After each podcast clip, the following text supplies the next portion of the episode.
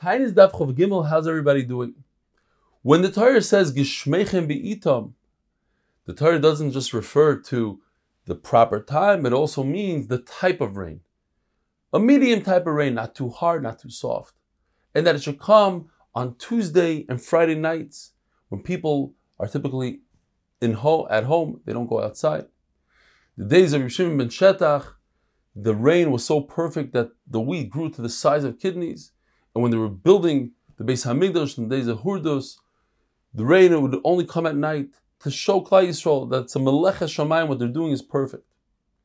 The famous story as we had the other day of Choni HaMe'agel, he made a circle and he said, I'm not leaving the circle until it rains properly. And then it rained and wouldn't stop. So he asked to bring a bull so that the rain should stop. And he said, Rebunis Shloilam, your sons, they don't know how to take it when they don't get it. They don't know how to take it when they get too much, please stop the rain. And then it just, Klai Yisrael found mushrooms to show that it's indeed good rain. Shim ben Shetach said, if you were just a regular person, I'll put you in Khairim.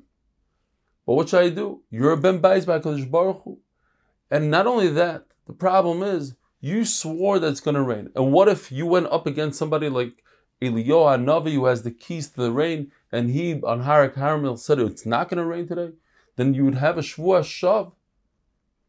The Sanhedrin from Lishkas HaGazes, they said about Choni HaMe'agel, they said, but Tigzar Oymer, he's Geyser down here and Hashem listens. He always wanted to know what it means. In fact, he fell asleep for 70 years. And when he woke up, he asked the person gathering carobs, are you the one that planted this right before I fell asleep? He said, no, I'm the grandson. And he realized that he slept for 70 years. He went into the Bismedrish and nobody recognized him. And he asked the Kosh Baruch Hu to die. The Gemara says, it's better to know people. If you don't know anybody, then what is it worth? His grandchildren, the Gemara says, he was very good at davening for rain.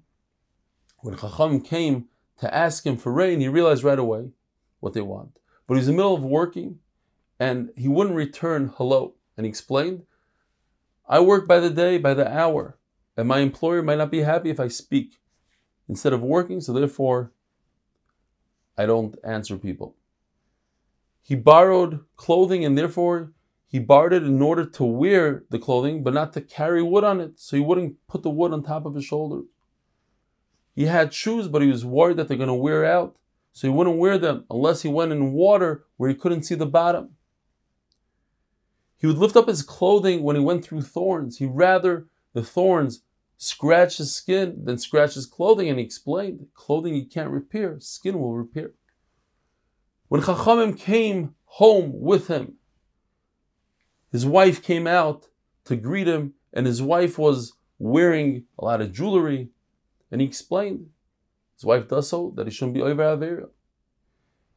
His wife went back into the house. She was first. He said, I don't know who you are. I can't trust you.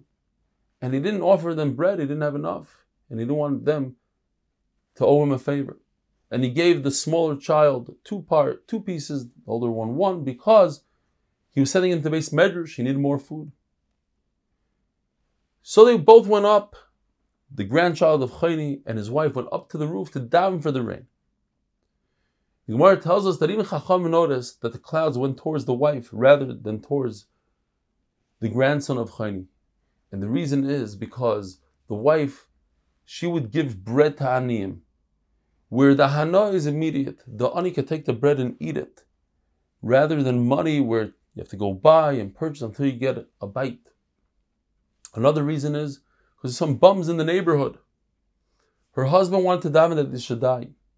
They were bothersome. But she davened that they should do tshuva, and in that tz'chus, she was zayichah that the rain came because of her and not because of her husband. Another grandchild was Hanan Hanechba. The reason why they called him Hanechba, he hid because he's very tznius in the bathroom, or when he davened, he did a banava that nobody should know that he's the one that's causing the rain. And he would say, Rebbeinu Shloilam. When the kids would come and say, could you please get us some rain? Give us some rain. He would say, do for these children who don't know that it's not me that gives the rain, it's you, Hashem. Gemara tells us that the Hasidim in Babel, Rav Hun and Rav Chizda, would gather for the rain. They would gather in the open. They would gather in the public. But you needed both Rav Hun and Rav Chizda.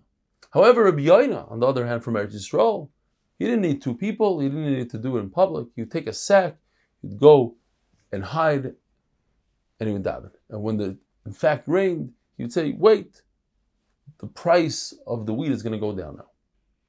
But he was tough. And he was tough even after he died. His relative came to his kever to say, "Please help. Stop these people that are bothering me." One day, those same people went right over the kever, and the horse stopped in its tracks. It couldn't move until they swore that they're not going to be Mitzarim anymore.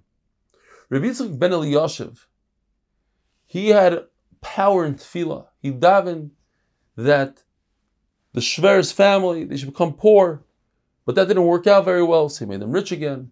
Somebody came to complain that his wife is not very attractive, so he made her very attractive. But that didn't work out well.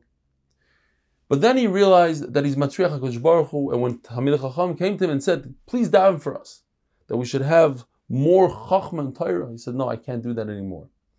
Have a wonderful day."